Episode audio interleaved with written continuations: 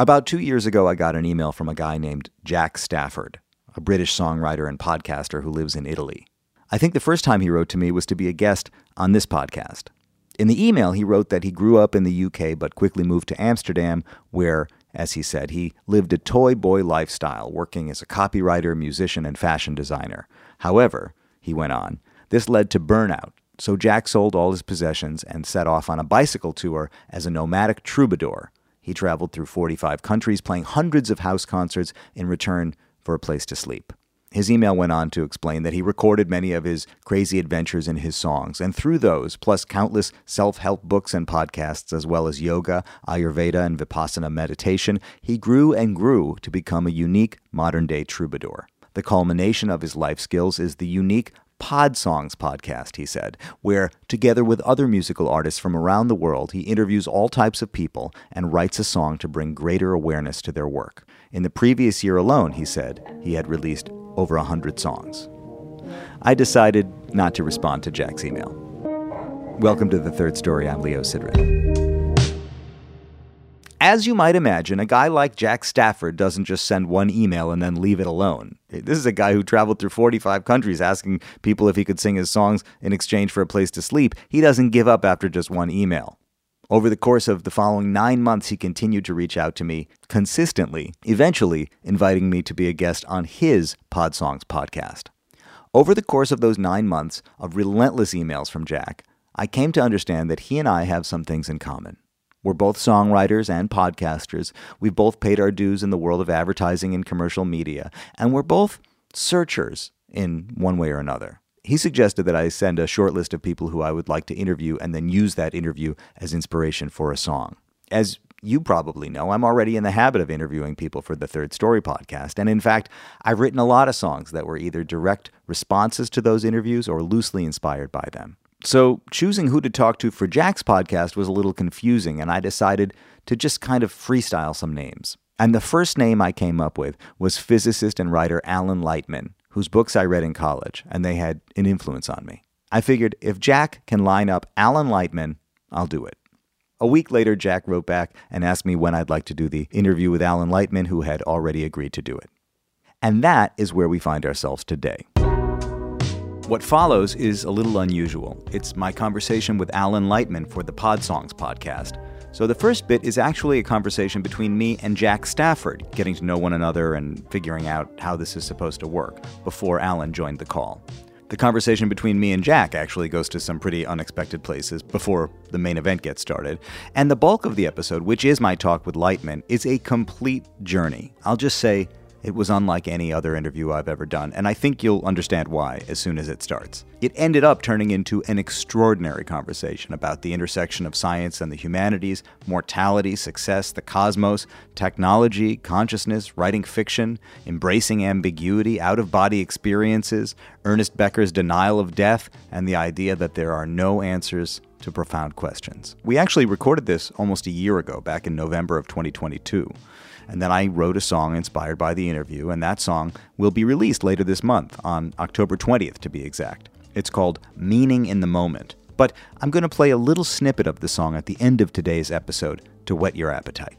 I've edited this episode from my feed. You can watch the full unedited thing on YouTube or on the Podsongs website if you're interested. To do that, check out podsongs.com, where you can listen to all of Jack's episodes in which either he or some other musical guest interviews a beloved figure and then they write a song about it. And at Podsongs, you can also watch the video of today's conversation because we did it as a video call. And of course, you can visit the Third Story website, third-story.com, to sign up, subscribe, and check the archive hundreds of past episodes with scientists and creative writers and other deep dives with brilliant creative people. And if you like this project, please leave a review on Apple Podcasts or give it some stars. The third story is made in partnership with WBGO Studios. Visit wbgo.org/studios to find out more about all their award-winning content. And as a matter of fact, the third story was just recognized for excellence in podcasting by the Signal Awards, where it came in silver in the Audience Choice Award for Best Music Podcast. Now, buckle up and strap in for this somewhat unusual ride. Me and Jack Stafford, followed by me and Alan Lightman, talking it down. Hello, welcome to Pod Songs, where we interview inspirational people as inspiration for a new song. Today, my guest is the musician Leo Sidran, and his guest is Alan Lightman. Hello, sir. Hello, sir. How's it going? Good. How are you? I'm great. Okay, well, are you ready for this? I really don't know. You know, this one is so different for me because, and I think it's good. I mean, in all fronts, not just the musical aspect of this project, but Mm. the podcast aspect, because I'm so in control of my projects. you Um, do a great, you do a wonderful job. I'm aware that my MO is to kind of just make sure that my thumbprint is everywhere. Mm, mm. And so, you know, after 200, nearly 250 podcast episodes, I have a kind of a sense of, well, this is what I do and this is how I approach it. And, you know, I don't think I've written out questions or even bullet points for an interview in over five years. You know, I just go in and try to Uh, yeah. lock in with the person I'm going to talk Mhm. to. But I read your little sheet that you send out about process. And I said, well, in the interest of following this thread, I wrote some questions out. I don't know if I'm going to use them, but you know, I'm here for the experience. Am I catching you in Italy? Are you still in Italy right now? I am still in Italy. Yeah, I've been here 10 years now, and I've, I'm a, I've got a little baby, five month old now. So I'm in your That's awesome. phase of, Yeah. of rediscovering life and my relationship to my father as well, and um, completing the cycle. Yeah, That's right. it's, it's It's- crazy. Yeah, and I'm a bit tired, but uh, you can see Yeah. these bags under the eyes. Actually, coming to do a podcast is like a real break, you know, because I, I give a real excuse not to to be holding the baby. He's going through a real fussy fussy period at the moment. How do you deal with that? You know, I mean, I was just walking the dog. I realized I had promised my wife that I would walk the dog before we did this. And so Mm, mm. during this But yeah, but you you walk the dog. I have to carry him. I know I understand that. Yeah, You, it's a lot you're very different. My daughter's it's a lot, mine's a "Oh, lot harder. It is harder. It's, it is harder. But you know, I mean, yours is harder. Although I remember when I started looking into Buddhist philosophy a little bit, and the, I, I learned that the fundamental principle of Buddhism is that life is suffering. And I I took major issue with that because I yeah, I like, disagree with that a lot. Yeah. Yeah, But anyway. I don't, I don't suffer. Life is not suffering, you know. But then I realized that I I realized, and also through a bunch of these interviews that I've done, like I interviewed uh, the actor uh, Peter Coyote a couple of times. He's also a Zen Buddhist priest, and and he said to me, Mhm. "It's not suffering. It's been mistranslated. What it is is affliction. Life is Ah. affliction. That's how it Right. Translate." And I thought, well, okay, yeah, life is affliction. I had to walk the dog, and I was stressing out before I, and that's affliction. I mean, it seems like a like a ridiculously minute affliction, but it is a kind of affliction. You holding your baby uh, Mm. incessantly is affliction, even though it's like a form of it's like the most joyous thing you could possibly do. It's also like, oh my god, when can I put this baby down so I can like Yeah, yeah. I mean, we spent years trying to make the thing. Now he's here. We, we're arguing about who's going to hold him. So.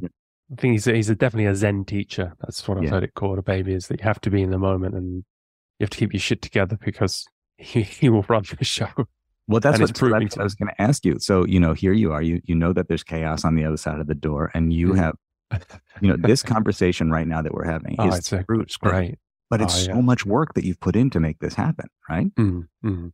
Yeah. Do you ever feel like, oh, I really need to show up? Like, I really have to extra show up right now, Mm. considering how much I've worked to put this together. No, because now you do the interview. All right, that's, that explains why that's how I'm feeling. Yeah. Because if we could talk about your guest for a minute, Alan Lightman is a, a heavyweight. I wouldn't want to do this interview. You've got to sh- really show up. Why did you pick him first? That's probably a good question. If Oh, you know, as heavy as I knew his he was, as much of a heavyweight as I knew he was, Mm. I actually did not know the half of it when I ah, so you've been on the list. researching. I mean, I read a couple of his books when I was in college. I read a Okay. book called Einstein's Dreams. That was the first thing I read. Right, that's the most famous one. Yeah. That's the most famous one. And that is a book that Alan Lightman is a physicist and he's also a writer. He he lives in between the space of science and the arts. Mm. At Harvard, didn't he hold dual uh, He did at MIT. heads. Yeah, at MIT. MIT? Wow, That's an unusual that's pretty unusual. Yeah, to Yeah. be the head of. of these two disciplines. This book, Einstein's Dreams, first of all, I mean, I didn't remember it specifically. I remembered the feeling of it. You know, I mean, it's almost 30 years. It's crazy to even be alive long enough that I could say I read a book 30 years ago and I still remember what it felt like to read it. But Mm. really, I put Alan Lightman's name on the list. Like, I would like to talk to Alan Lightman because I remembered that feeling. And part of what I remembered about it was an understanding that we as creative people take our sources from all over. And in fact, the more I've been thinking about preparing for this interview for Pod Songs, for your project, I realized that it's kind of the ultimate conversation to have because we're talking about somebody who's studied deeply the world of physics and let it inform his poetic heart. You know what I mean? Mm. So, like mm. Einstein's Dreams is a book that imagines what were the dreams that Albert Einstein was having in the spring of 1905 when he was formulating the theory of relativity. So it's not really a science text. It's it's kind of like a dream state of what might have been going on in the background of a great scientific mind that would help him to formulate his theory of relativity. Okay. That conceit is so brilliant mm. that mm. I wanted to talk to Alan. I just wanted to talk to the person that wrote that. Wow. And I did remember that I read another one of his books after that called Dance for Two, a collection of essays that he wrote that primarily explored how science shows up in our lives in all kinds of places. Like there's one essay that I did remember reading all those years ago, and I went and reread it before this interview about a ballet dancer and all of the forces that are taking place on the stage in her body in the air, how physics is contributing to movement to dance like what's happening? How, how does uh-huh. the body move through space? But then beyond that i mean alan lightman is highly accomplished. He's written a number of novels. He's written a, a memoir. He's written essays. He's written scientific books. He did scientific work. He's really kind of a renaissance person i think. I, I did see that he's just about to launch this new uh, mini series on pbs television that, yeah. program. It seems like he really is interested in trying to answer these big spiritual questions through the lens of science. So, so he's interviewing the Dalai Lama. I saw in the trailer. I saw that too. So I'm four degrees. I'm I'm interviewing you. You interview Alan. Alan interviews the Dalai Lama. So I'm I'm four degrees. Is it three degrees from from the Dalai Lama? You know, I'm not enlightened at all. I mean, who, who, that's a ridiculous thing to say. But I have interviewed some other people who spoke to the Dalai Lama also. Oh yeah, it is kind of incredible to think that we're we're always a few degrees away from Exactly. anyway, that being said, you know, when I married my wife, I promised her that I would introduce her to Madonna one day. She loves Madonna. And, and we actually met, got together playing in a Madonna cover band years ago. And I was absolutely confident that I could get her in a room with Madonna at some point. And I, I used it as a kind of a, I don't know, I tried to attract her with it. I said, Hey, you stick with me. I'm, I'll get you, get you to meet Madonna one day. And I, I can't do it. I can't get it done. But you, you, ha- you won an Oscar yeah, you mean you? We could I could interview you basically for. I mean, I was checking out all your you. So you're doing so many big name advertising commercials. Well, you do Coca Cola, American Express, and FIFA. You've done so much work, and you do this podcast as well. You're as productive as Dr. Lightman. I mean, it's just survival. You know, I I realize that to make a living in the arts, in yeah, because you grew up in it, the family. You must have seen that. You know, jobbing musicians, it's tough, no? And it's a job.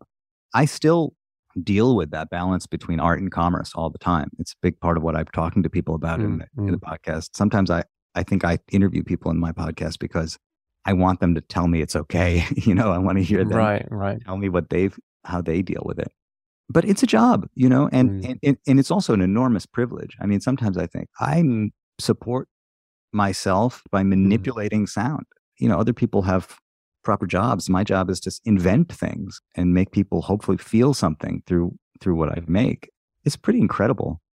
But so what that means is that over the course of a lifetime, yeah, I mean it's a lot of projects and clients and yeah, I got a job out of university as a copywriter. I was working as a songwriter, so you know, I was writing songs, and they said, "Oh, well, you write songs, you can do copy." I mean, it's so I got a, I moved to the Netherlands and I got a job there, and um, I was 21 or something, really young, and uh, to move to the Netherlands was fantastic, but then to work in copywriting is, you know, I learned a lot of. You do get a lot from it. It's a, it's a discipline about how to communicate, have a concept, and I think it's helped me with pod songs because you know I I have, you have to how to frame things to communicate, and that's informed maybe my my lyric writing. These sort of lyrically informed has to be about a subject, and maybe I got that from you know instead of just writing love songs forever, as many of my peers seem to do. I really made an effort at a certain point in my songwriting to stop writing love songs, or at least in the traditional sense, in, in the framework that I had been writing them before. They still managed to s- slip out. Yeah. But, I mean, how, how, how can you avoid it? But I think the world is filled with love songs, great mm-hmm. love songs. Yeah, yeah. No, I'm not knocking it. But, yeah. But once you've done 400, what else can we talk about? Yeah, yeah. And it yeah. turns out it's actually quite difficult to figure out what to talk about if you're not going to talk about love. right. That's why I have pod songs. Well, I, I thought about that as I was approaching this also. Like I tend to go, like I was saying in my own interviews, I go with with no agenda Okay. because I don't want to inhibit what might happen, you know? right. And so as I prepared for this interview, I went in with sort of no agenda, just like I want to speak with Dr. Lightman and, and, um, Mm, mm. and allow what his answers, allow his answers to guide the conversation. But yeah, then I, yeah. But then I, I wrote to you the other day and I said, well, I forgot what we're doing. Actually, I forgot that this is, this is framed around both Mm, uh, a larger question of, well, first of all, is this in the service of a larger cause? And also, you know, what do I need to ask about in order to write a song? It's good just to let it flow. And, you know, in terms of a cause, it could just be about, you know, the human cause, you know, about what it is to be human or Yeah. is there a God or something big will come out of it. You know, it could be the biggest question. So Mm. It doesn't, it doesn't have to be about, uh, we don't never go into the interview with this song is about this, but just, just, it has to be a summary of the conversation. So whatever we talk about. Through my work as a commercial composer, Mm, I have had to write many songs To order. To order, exactly. And you realize that it is a craft. On the other hand, when it comes to my own songs, I often try to let the process remain a little mysterious and, Yeah, and yeah. that the muse will visit you as we still, I think we want to believe. Oh, definitely. Yeah. I believe we're in a sea of mind. Uh, I'm actually a member of a spiritual organization called the Aetherius Society, which is billed as the religion of the future.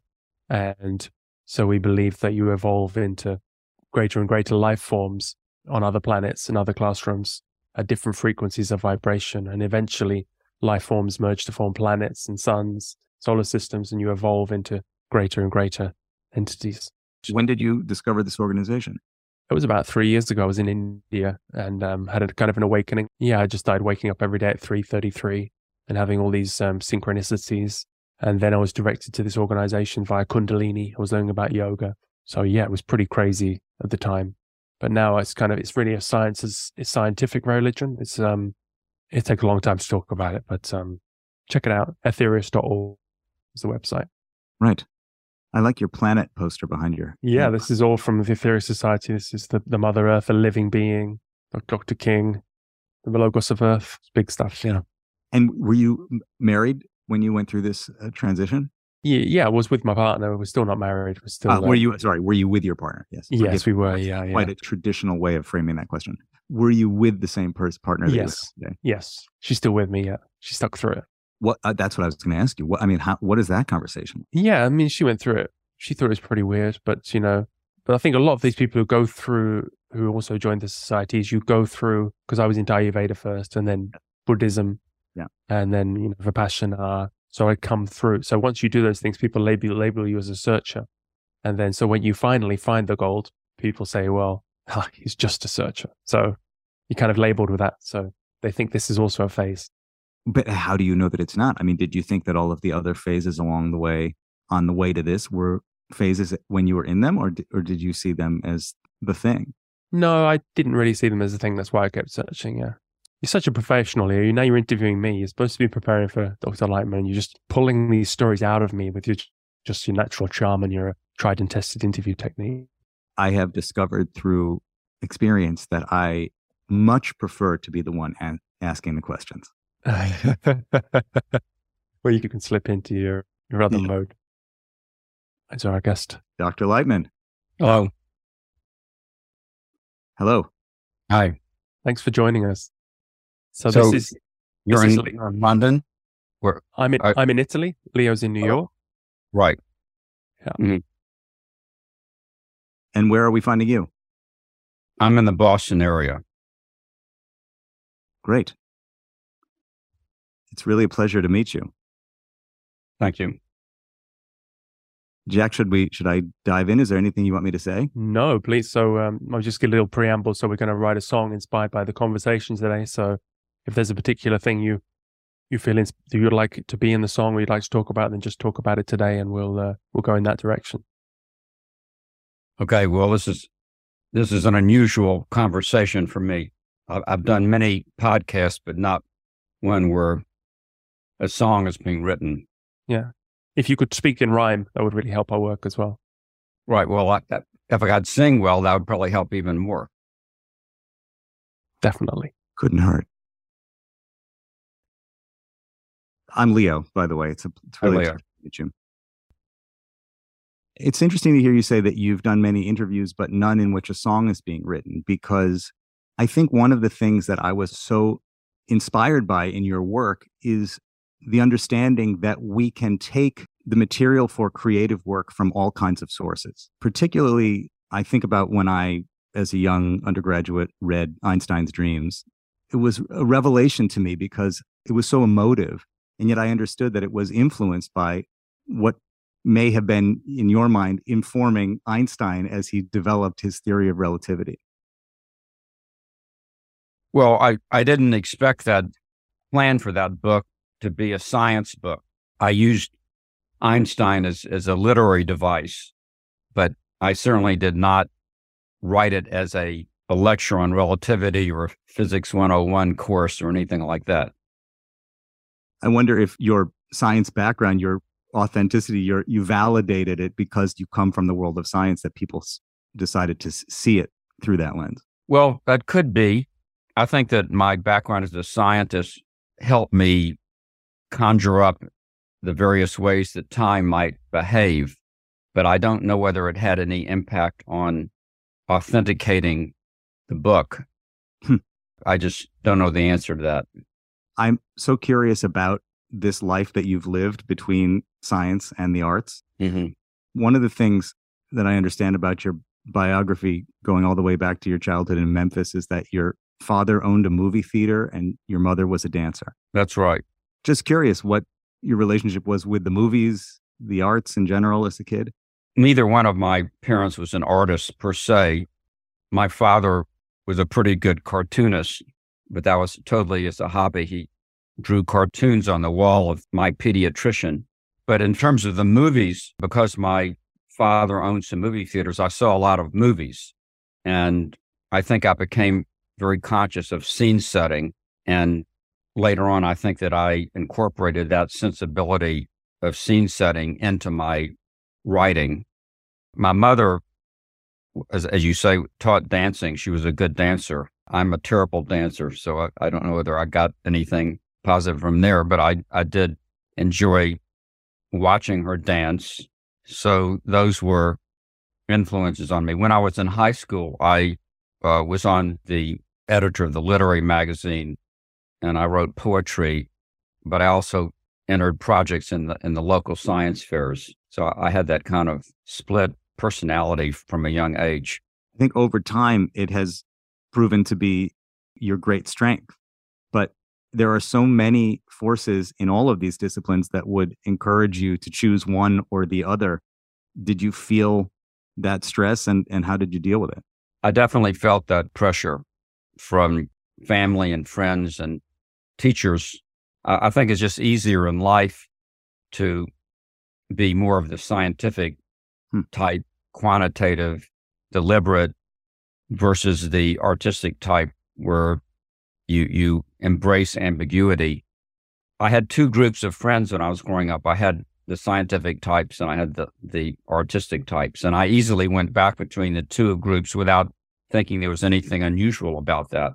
But looking back on it, I see that I had two distinct groups of friends. I think that most children have an affinity and an interest in both the sciences and the arts. And I think that it's it's kind of drummed out of them. Hmm. They pick up either consciously, or unconsciously, a, a a message that it's easier to make a life if you're one of one or the other. Do you still see that you have different groups of friends or different affinities like that? Or do you see it as your life is more connected now? Well, my life is certainly more connected, but I still have two different groups of friends. You talk about embracing the unknown, you know, that there's something much less clear about a life in the arts. You described, I think it was in Probable Impossibilities, this moment, and maybe you've described it in other places, this moment when you were a young boy and you experienced what we would call an out of body experience, this like a very powerful, unknowable event. Mm-hmm.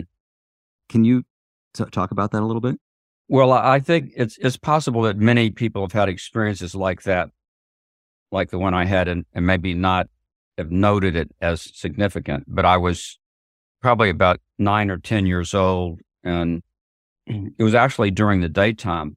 There was a train that went by our house in Memphis close enough so that you could hear the train going by. And, you know, sometimes sounds will trigger thoughts and memories and ideas, same way smells do that Proust wrote about. I think sounds do the same thing. They're, they're sort of primal. And uh, somehow the sound of the train going by triggered something in me that launched this out of body experience where I saw myself not only out of my body, but sort of from a from a vantage that was in outer space.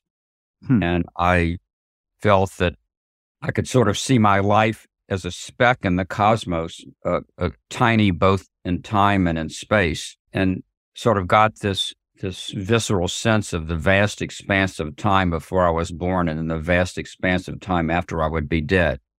And I felt very small. And I also felt like it really didn't matter to the cosmos what happened to me.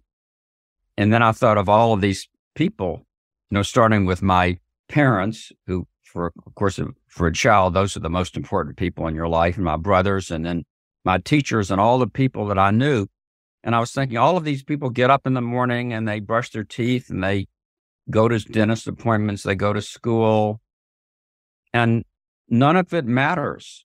It's, it's just an insignificant speck in the cosmos. Nobody's going to remember them after they're gone. In fact, the whole planet is just a speck, you know, from, from a cosmic point of view. Why do we even bother to get up in the morning? it was that line of thinking, and I was only about 10 years old. I was sort of philosophically inclined from a young age. Clearly. Do you feel that everything that followed that experience in some ways was a response to it, or were you already tuned in? I mean, it, it seems like so much of your work has been dealing with those questions. I think a lot of my work has been dealing with our mortality, which, of course, is the fundamental issue in front of all of us. And uh, there's uh, an anthropologist, an American anthropologist named Ernest Becker, who wrote a Pulitzer Prize winning book in the 1970s called The Denial of Death. And he makes an argument in that book that, that everything that we do, that we human beings do, Homo sapiens do, all of our institutions, our politics, our science, our art, the national boundaries we draw, all of it, everything is a attempt to put off death. Somehow or another, it's an attempt to circumvent the, the inevitable end of all of us. So I've, I've been fascinated by that idea. I've also been fascinated by the fact that we are just a collection of atoms and molecules that happens to come together in a special arrangement for a few years and then dissolves. We're just material. And somehow this, this indescribable, unique fabulous experience of consciousness and everything that consciousness brings about is is just a sensation brought about by the elect- electrical and chemical exchanges between neurons in our brain. I mean, that just to me is is a an overwhelming idea. And then the fact that in a few short years, the special arrangement of our atoms and molecules that makes us, that makes consciousness will dissolve. Our atoms will be scattered about in the soil and the oceans and the ground and, and, and the air. And they will have been our atoms, but our consciousness will not be there. Mm. That's just a staggering thought to me. Has your thinking on it evolved over time? I think it's sharpened. I've learned more about brain science and I've talked to some leading neuroscientists and uh, I think I understand it better at a scientific level. Um, I don't think I understand it anymore at a philosophical or aesthetic or theological level. So I'm I'm just totally boggled by these ideas. Some of these ideas are are themes in an upcoming public television series that's coming up in early January, and that I'm I'm involved with. Yeah, this is show called Searching, right? Our Quest for Meaning in the Age of Science. Yes. Based on what I've seen, it looks like it took you all over the world to talk to all kinds of people about how they see this question. Yes, that's right. These are profound questions. And of course, there, not, there are no answers to profound questions. We just mull over them and ponder them and are provoked by them. And, you know, some of that provocation brings out science, some of it brings out art, some of it brings out music, I'm sure. These, these are eternal questions. I think in, in the 21st century that we can put these questions into a modern scientific context, but we still don't have answers. Reading your work, thinking about the nature of the universe, our lives don't mean anything. You can't even see them, you can't measure it. And yet here we are. But also, you know, thinking about like the history of humanity. And then in the last couple of hundred years, scientific development started to accelerate. You were very fixated on the year 1905 for a long time. You loved that period at the beginning of the 20th century. It was something that was like bubbling with promise, and all of this was delivered in the 20th century. But now, in your own lifetime, it seems like our understanding of the universe is speeding up at an accelerated pace, at an exponential pace. I saw you say, maybe even in the preview for the miniseries, every moment matters. But my question is, but does this one matter more? I mean, is it possible to identify this moment in human history as more important? Well, when you say this moment, you mean plus or minus 50 years or 100 years?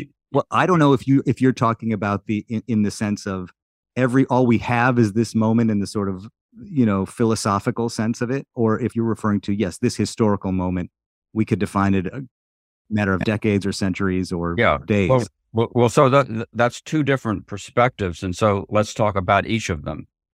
I used to think that that only things that were permanent had meaning. Mm. We're talking about meaning, and for some reason, I thought that that that something had to be permanent or very long lasting to have meaning. The uh, Leonardo da Vinci's paintings on on the Sistine Chapel, ceiling the Sistine Chapel, that will last a long time. Shakespeare's plays will last a long time, but even Leonardo da Vinci's paintings will eventually be gone. I mean, there may be some digitized version of them 500 years from now, but so I think that there's nothing that human beings do that's really permanent. Uh, everything that we see in nature is impermanent even the stars eventually will burn out. So, in the absence of anything at all that's permanent and long lasting, where do you look for meaning? I think that the only place you can find meaning is in the moment mm-hmm. when you're doing something very special. I think many of us, we're, we're on automatic pilot half the time. You know, we're just going about our business, checking off our to do list, not really being mindful, to use a Buddhist term, of really just being in the moment and giving yourself fully to the moment.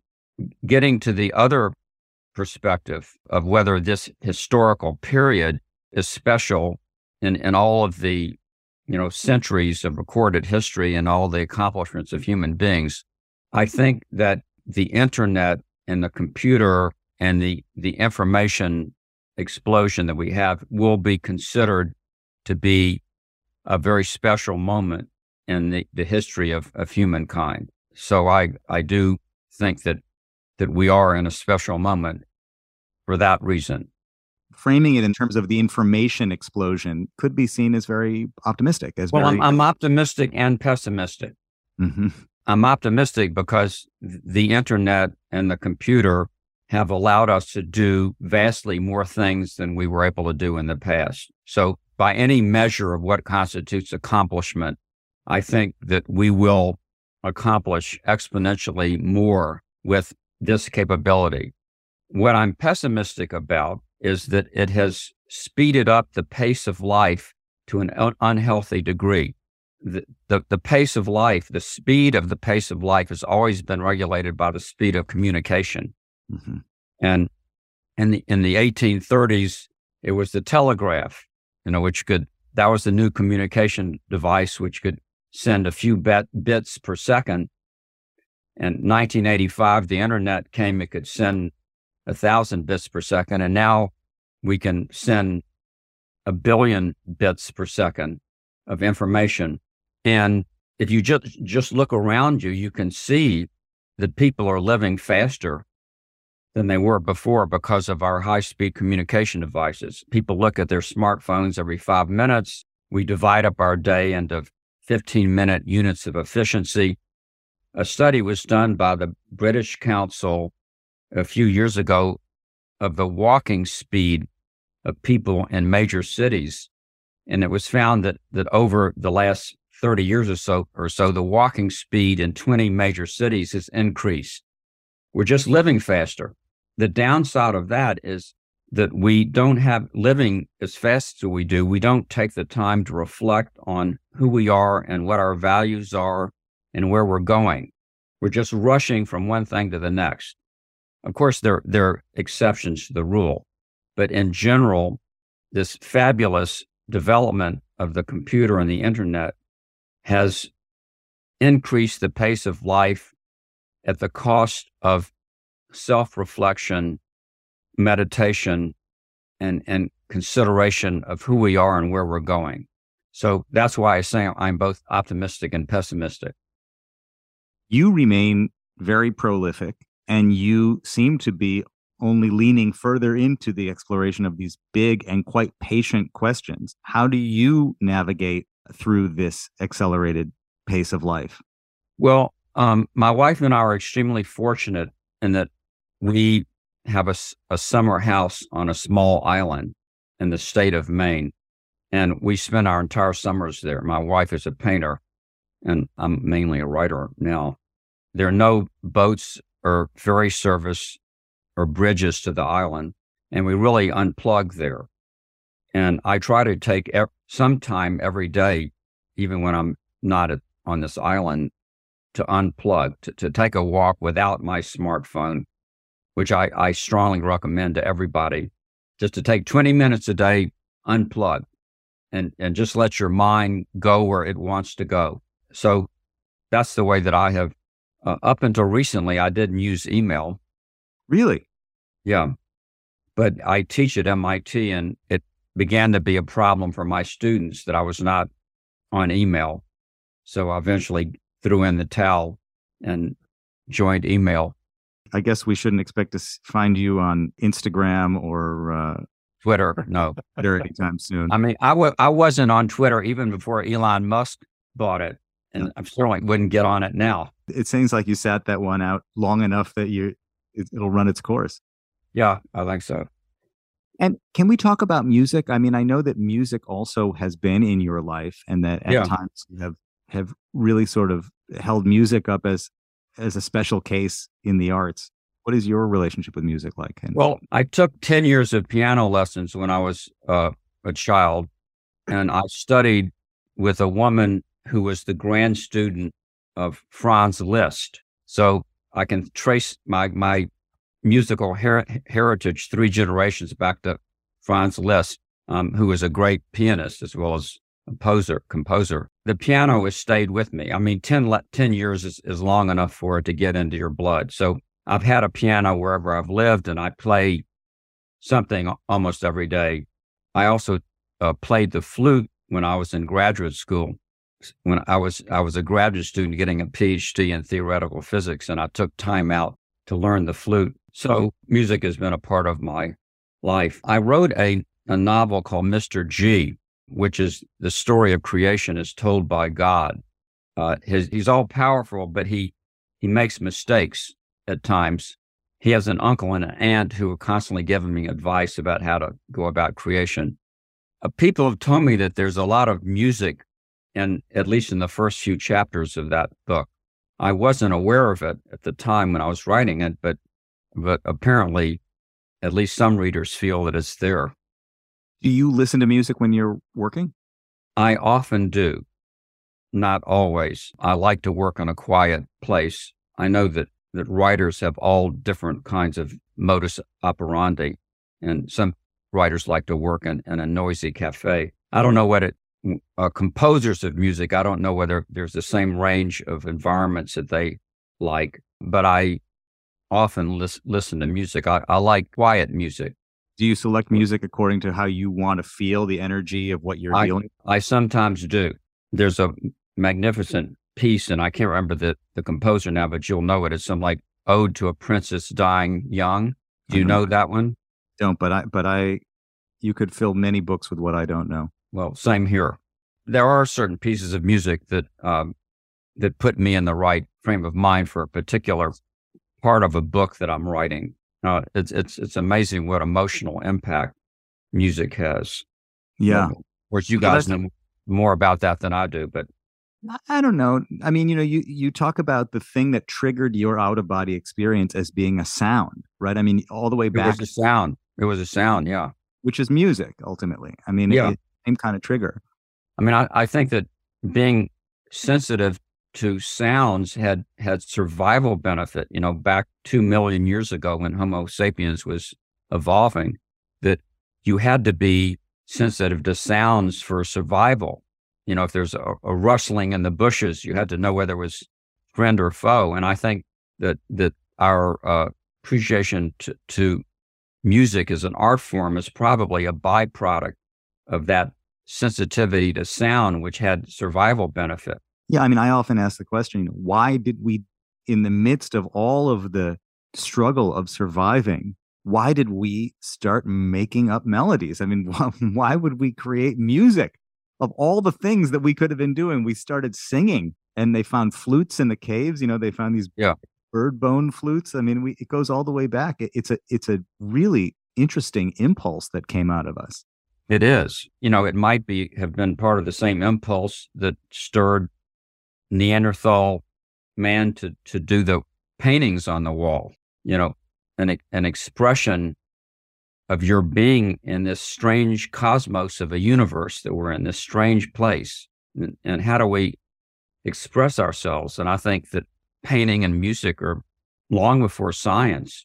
Well, uh, but again, I think that's why it's kind of striking that you, with all of the awareness of the universe and the realization of our space in it, at an early age, decided that you would uh, devote part of your time to poetry, which is another impulse that's you know related to what you're saying. It's an assertion of self. It's it's a, an expression of of being.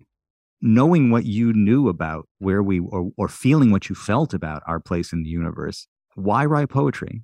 Well, we were talking about music. Poetry is musical. You know, poetry is meant to be read aloud and, and it has rhythms and cadences and sounds. And so, you know, you see, I've got, I've got four grandchildren and they make up poems and sing things and rhyme just spontaneously. I think poetry, when I was young, writing poetry ex- expressed both my philosophical bent and my love of, of sound. Has your thinking about the role of the arts of creativity changed as the world has become more complicated? I mean, is it more interesting for you to express yourself artistically or creatively today? Yeah, I think so. I hope that I'm more mature, more mature than I was at 25 years old. Uh, and I'm able to see the world on a, on a larger canvas because of that. I've had more life experience as, as, as we all do as we get older.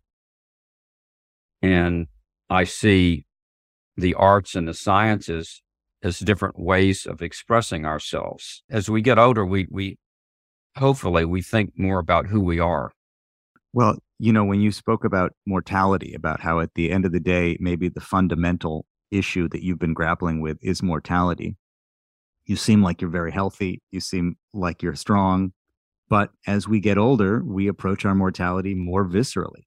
Yeah. So not only are we living in a complicated world, a world of moving at a faster pace, as you say, but the question of mortality becomes more in focus.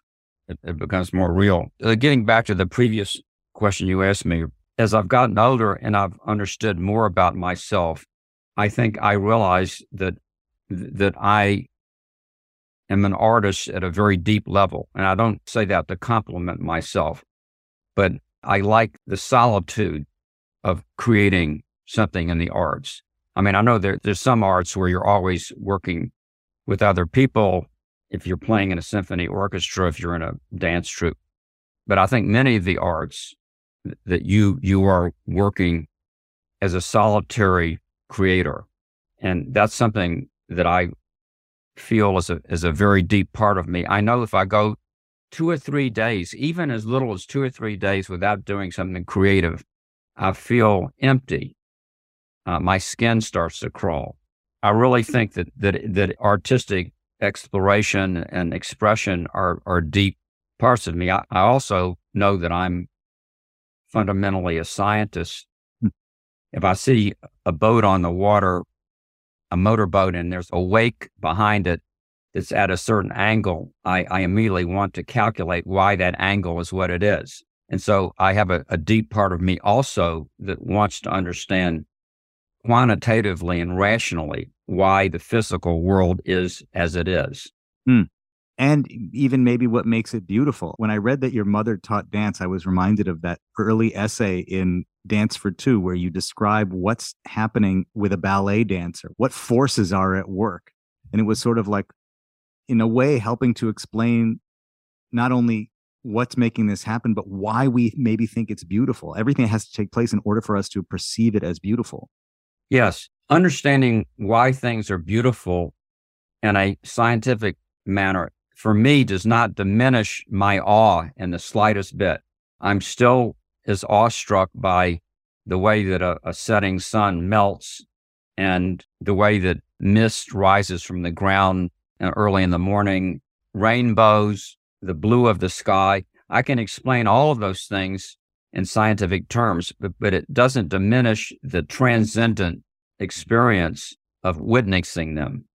You know, songwriters often talk about how when they are really in a flow state, the act of creation is almost a sense that something is passing through you or moving through you, that you're just channeling something that was always there. Yeah. I wonder if you've had any experience as you pursue your own creative work. Well, I, I love that description that you have, and I, I think that uh, that I've had that feeling also. At the same time, as a scientist, I think that ultimately it all is rooted in the neurons in our hmm. brains and in the electrical and chemical messages between them. But I have certainly had that feeling like something is being channeled through me. Were either one of you sailors? Well, I'm going to describe an, an experience that happens when you're sailing a boat that is exactly the way that I feel when I get into this zone that you're describing. What slows boats down, a sailboat down, is the water, of course, the friction in the water. If you have a boat with a round bottom, and some boats have round bottoms, and if you have a strong wind, every once in a while, the boat will get up on top of the water and plane over the water. It's called planing. It's skimming over the water and the friction goes to zero. And so, what it feels like if you're in the boat is it feels like this hand has grabbed hold of the, the mast of the boat and just yanked you forward. That's what it feels like. And when I'm doing something that's really creative, writing or even playing music on the piano, and and I get into this this this zone, it feels like I'm planing. Hmm. It feels the same. Removal of obstruction removal of obstruction, removal of, friction. When it comes to music, sometimes I've asked this question if we really are just unlocking or accessing things that exist, patterns that the brain perceives mm-hmm. as beautiful. The overtone series is one of them mm-hmm. where we mm-hmm. start to see, well, we think that these these connections, these patterns of notes and of chords and of, of sounds are beautiful. And it's not a mistake. I mean, it actually is something that's occurring naturally, and we're just kind of trying to borrow it in our own way. Write it down. Yeah. And as a writer, too, I mean, you have form, you have shape, you have rhythm, you have a lot of naturally occurring phenomena that you're kind of borrowing eh, just to put right. a great sentence together or a great paragraph together. Right. But in addition to all of that, you have characters. In the novels that I've written, it's frequently the case that in the first draft of the novel, I don't understand the characters very well. Mm. And some of the th- things they say don't ring true to me. And then there are moments where I suddenly get an insight into a character and I understand who she is. And it may be just with a single sentence that comes out.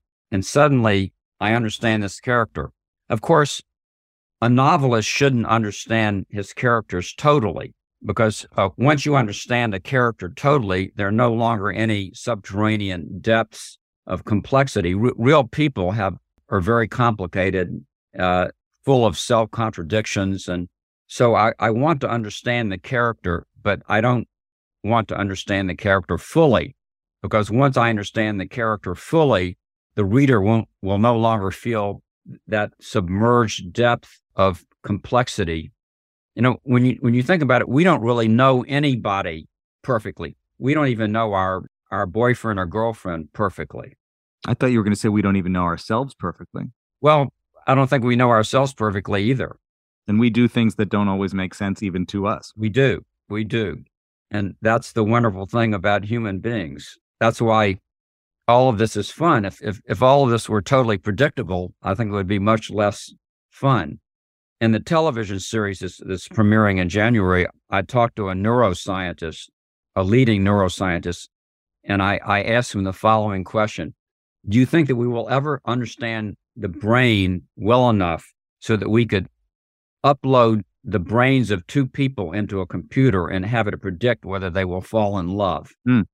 And he said, Well, right now we can say that there's a 40% chance you'll fall in love with Alice and a 70% chance you'll fall in love with Mary. As time goes on, those percentages will get higher and higher and approach 100%. And I told him, you know, Bob, I really don't want a computer predicting who I'm going to fall in love with. I have often wondered, like, how, what would a computer make of arranged marriages? You know, there are plenty of examples of people who fall in love over time I mean, we're capable of falling in love with many people for m- multiple reasons. I don't know if a computer can really predict those kinds of yeah. things. Well, I hope not. That is so interesting to hear you say that as a novelist, you shouldn't fully know your characters. I mean, I guess I've heard people talk about how they they get to know their characters. You're discovering your characters. They reveal themselves to you, which always seems so. Yeah. How could something that is interesting, right? How could somebody reveal it if it's all coming out of your brain? Creation of your own. Well, let's get back to this channeling yeah. verb that you used. That even though it's coming out of your brain, it's coming out of a subconscious part of your brain, and the the subconscious brain is vastly underrated. Yeah, I mean, I, I think that there's a huge amount of thinking and and decisions and sensibility that that our conscious brain is not aware of. So I think that this feeling of channeling is is an example of that. Yeah, you described early on your comfort with place setting as being related to the movies, you know? Right. And I think part of your great success as a writer about science is that you're able to explain it in a way and set the place of the conversation in a way that's accessible. Do you see them as very different when you're writing about something that is naturally occurring that you can't invent, you can only describe, that the poetry comes in the way it's described, as opposed to when you're creating something fully out of whole cloth? There, there are similarities. You know, I think good science writing or good writing about any subject in, involves storytelling, because you know that that's gets back to our primitive selves. But I also think there's some differences in science writing or creative writing. Let me generalize science writing to expository writing. You know, where you're nonfiction, you're, you're making an argument and you you amass facts to lead your reader from the beginning to the end of the argument. We all learn, or we, we should learn, my daughters never learned this, that in good expository writing, you should start each paragraph with a topic sentence, which sort of tells the reader what the idea of the paragraph is. It's, it's a common usage in expository writing you're supposed to start each sentence in expository writing with, with a, a, sentence that sort of summarizes the paragraph and tells your reader where they're going. In fiction writing, a topic sentence is fatal mm. because you want your reader to be blindsided. You want them to be carried off to that magical place you're trying to create. You want them to become part of the scene. And if you tell the reader at the beginning what the trip is about, it will cancel the trip. You want your reader to participate with you in the creative activity. And every reader will bring you know, a different set of life experiences. It's probably the same when you listen to music.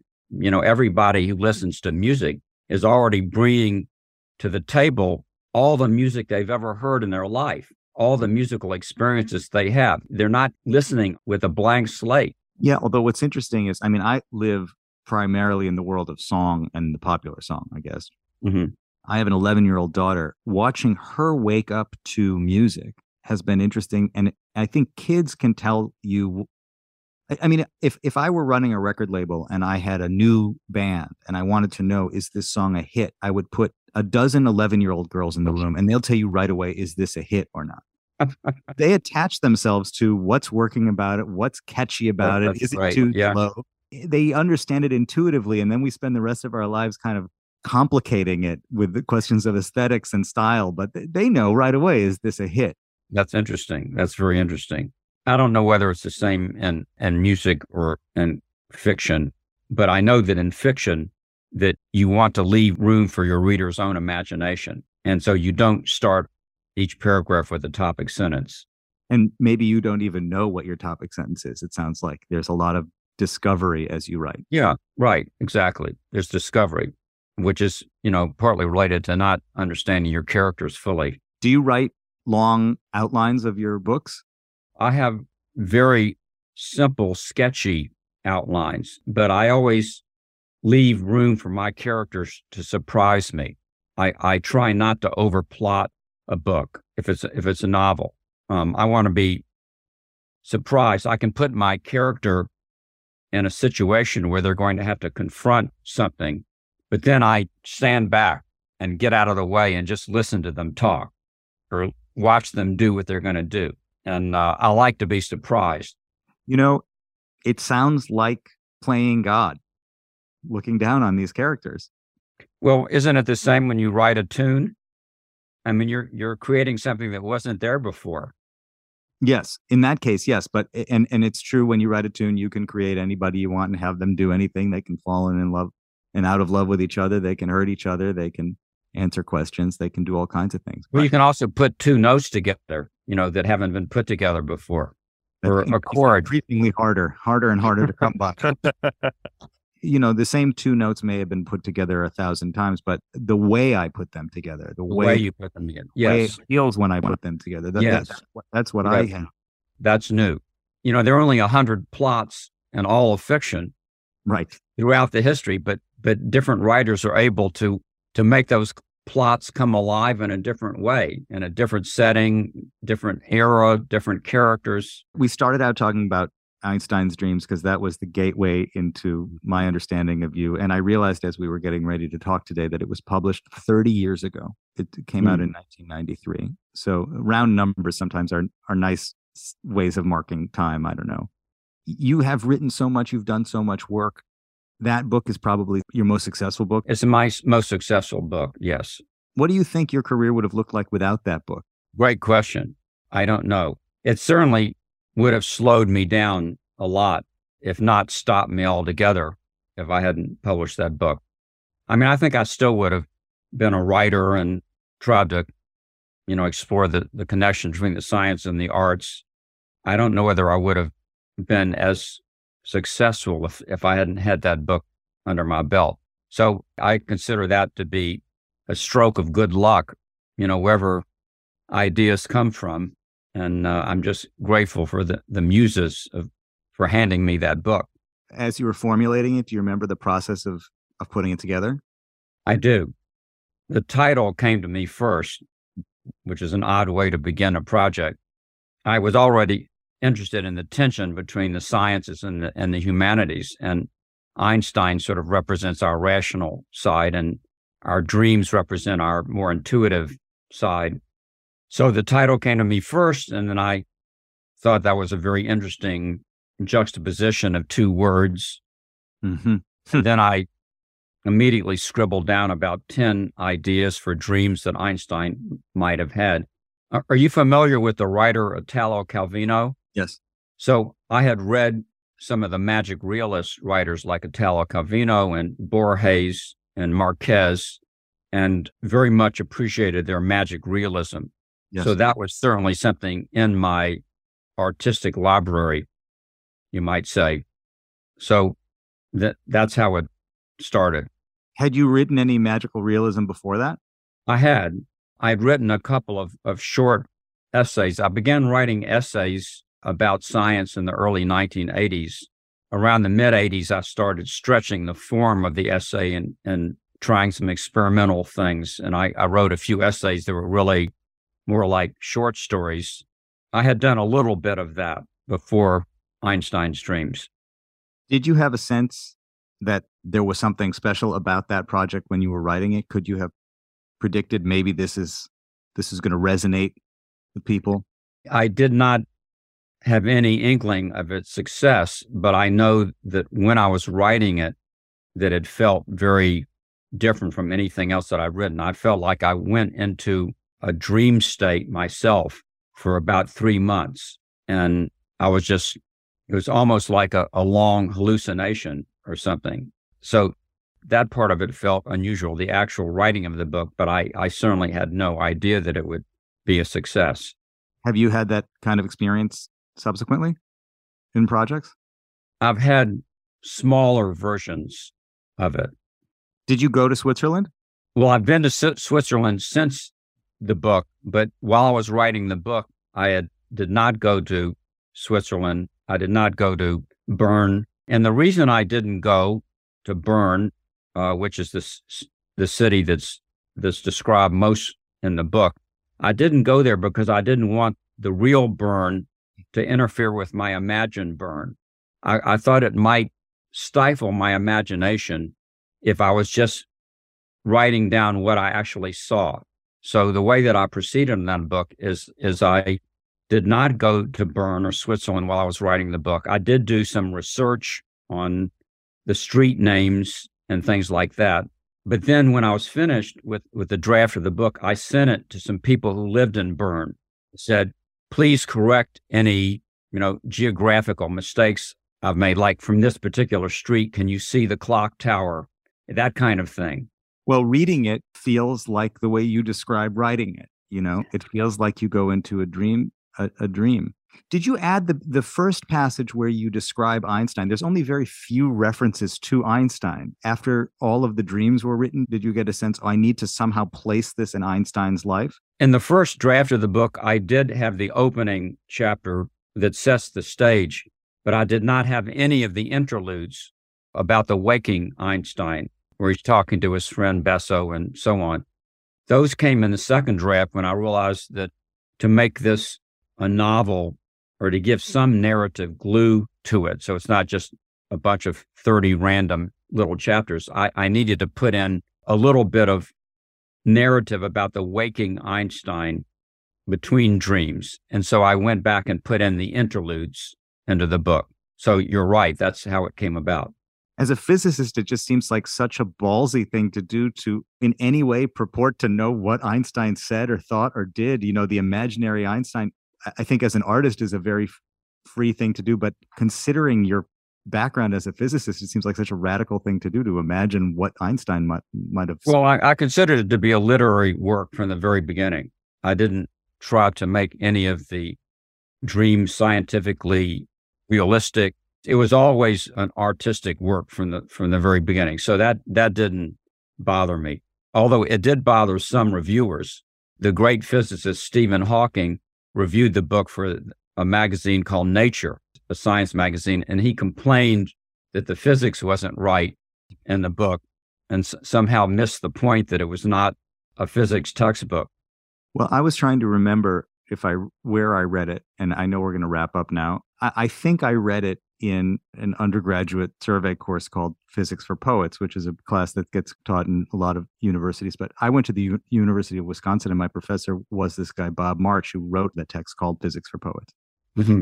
I brought the book home to my apartment and started reading it. And the, the way I remember it is I said to my roommate, This is a really interesting book. This is really cool. And my friend said to me, That guy is very close friends with my father my roommate was Alex Canizares, and his father was Oh, Claude yeah. Canizares. Yeah, Claude Canizares. Yes. So from the moment I discovered your book, I realized that you were a real person, which sometimes is helpful in Yeah. understanding people's work. Oh, that's a person. That's a person who knows somebody I know. That's a great story. Yeah.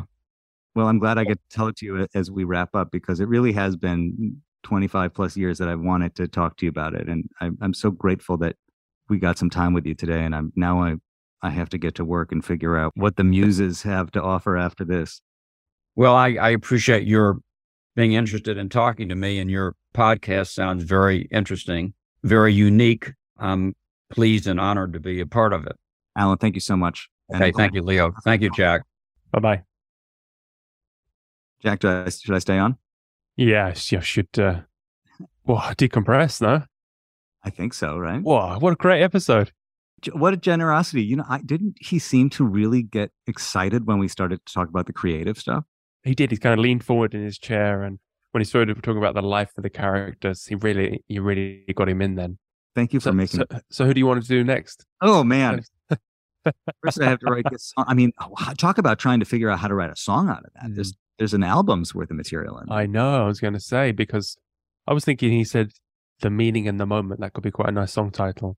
Yes. A- and then you could tie in about you know watching the setting sun or the mist rising and you know Mhm. you could get in there about complicated characters and and how we do you know he talked a lot about how we need to be you know reflect on our values and take the time and he must see his you know this acceleration with his students using the devices probably during class and the attention span going down and and and his work you know he, as a writer and as a teacher it's all about good attention span it's about good concentration and yeah, to see that kind of dissolving and as, as we all accelerate towards infinity, as he put it. Then You know it's uh, accelerate towards infinity. Did he say that? no, but he said something similar like that. Brilliant thing to say. But I but I think like um what's funny about these kinds of conversations is that some so much of what's revealed is like in the humanness of it, like that he refused email for so long. yeah, yeah, yeah. You know, well, I knew it wasn't on Twitter or Instagram or any of the socials because they researched him, but I didn't know he didn't. Because luckily he does email because that that's how I got him. I mean, otherwise you would have been leaving messages on some sort of like an old answering machine in my feed. We just lounge, you know, Yeah, sending pigeons to an island. I, I don't know what. island off the coast of Maine, exactly. You know, he's a serious guy, but he's a deep, deep, still waters run deep now. Because I do this also, including reaching out to people. Yeah. I suggested that you get in touch with him because It's hard work. It is hard work, you know. And but then what I realized when we started is okay, so there's a lot. This is a little bit of the confusing thing about your project is okay. Well, who's Jack, and then who's the other? Where are they? And and, and Mhm. whose podcast is it? And what what is it going to be? I mean, there's a lot of questions that are There is, just And also the musicians, when I ask them, they don't. So I'm writing a song with the guest, and then I don't understand that. Nobody understands the idea of this of this podcast. Yeah. Which is yes, I guess you want to do a new thing. It's difficult to explain to people. But it just reveals itself. I mean, I think it's revealing itself. so, what are you going to say to people when you go out tonight or today? I was I spoke to Alan Lightman. Mm. I've got to write a song about him. I mean, this Yeah. sounds simple, yeah. Yeah, I spoke to Alan Yeah. Lightman. I mean, you know, the, the other thing is that like interviews are a wonderful source of of inspiration. You know, I, I interviewed this other novelist years ago, Peter Straub, who was a wonderful writer and, and was a friend also. And and he had this line where he said, Inspiration is real but earned, which means you will get struck by inspiration, but you have to be ready for it. You know, you have to right, be right. mode of creating. But you can't predict when it's going to come and what's what's going to happen. Yeah, So- well, it's like you said about this, you know, or he said about the musician. You're every song you've ever listened to. You know, when you meet someone, you're at their every experience. That's a great idea for a song. This could be an album, I'm telling you. yeah, or an EP. So what do we do now? Now we now we're supposed to go off into our corners and and um and ideate, right? Make up some just uh, initial sketches. Yeah, we we sit in front of an eleven year old girl, and we just give her the, you know, see she says yes or no. She mostly says that. no to me. She's a tough, tough, but she's very, very tuned into Mm. what's. I guess I would say what's not, what's commercial. Mm. Yeah. Do you listen back to the conversations before you write, or you know you just just based on your? No, I made I make lots of notes, Yeah, I saw. so I know. Um, I saw. I take I write down the sort of the three word four word phrases that sound nice, and then rip them off for the song. Yeah. yeah. Well, So I'll, I'll come up with something. I'll send you an idea Great. of what I, you know, some idea, some three chords and a couple of rhymes, and then you you develop that into a Leo masterpiece. I'll do what I can. Jack, I'm curious to see where this goes. Me too. Thanks, man. All right. A real pleasure. Be well. Take care. Bye bye. Every single thing is impermanent. Every last star in the firmament. Everyone you love or you ever met. Every single thought running through your head. Every setting sun, every morning mist. All the works of art and the sciences. Every out of body experience. Every single thing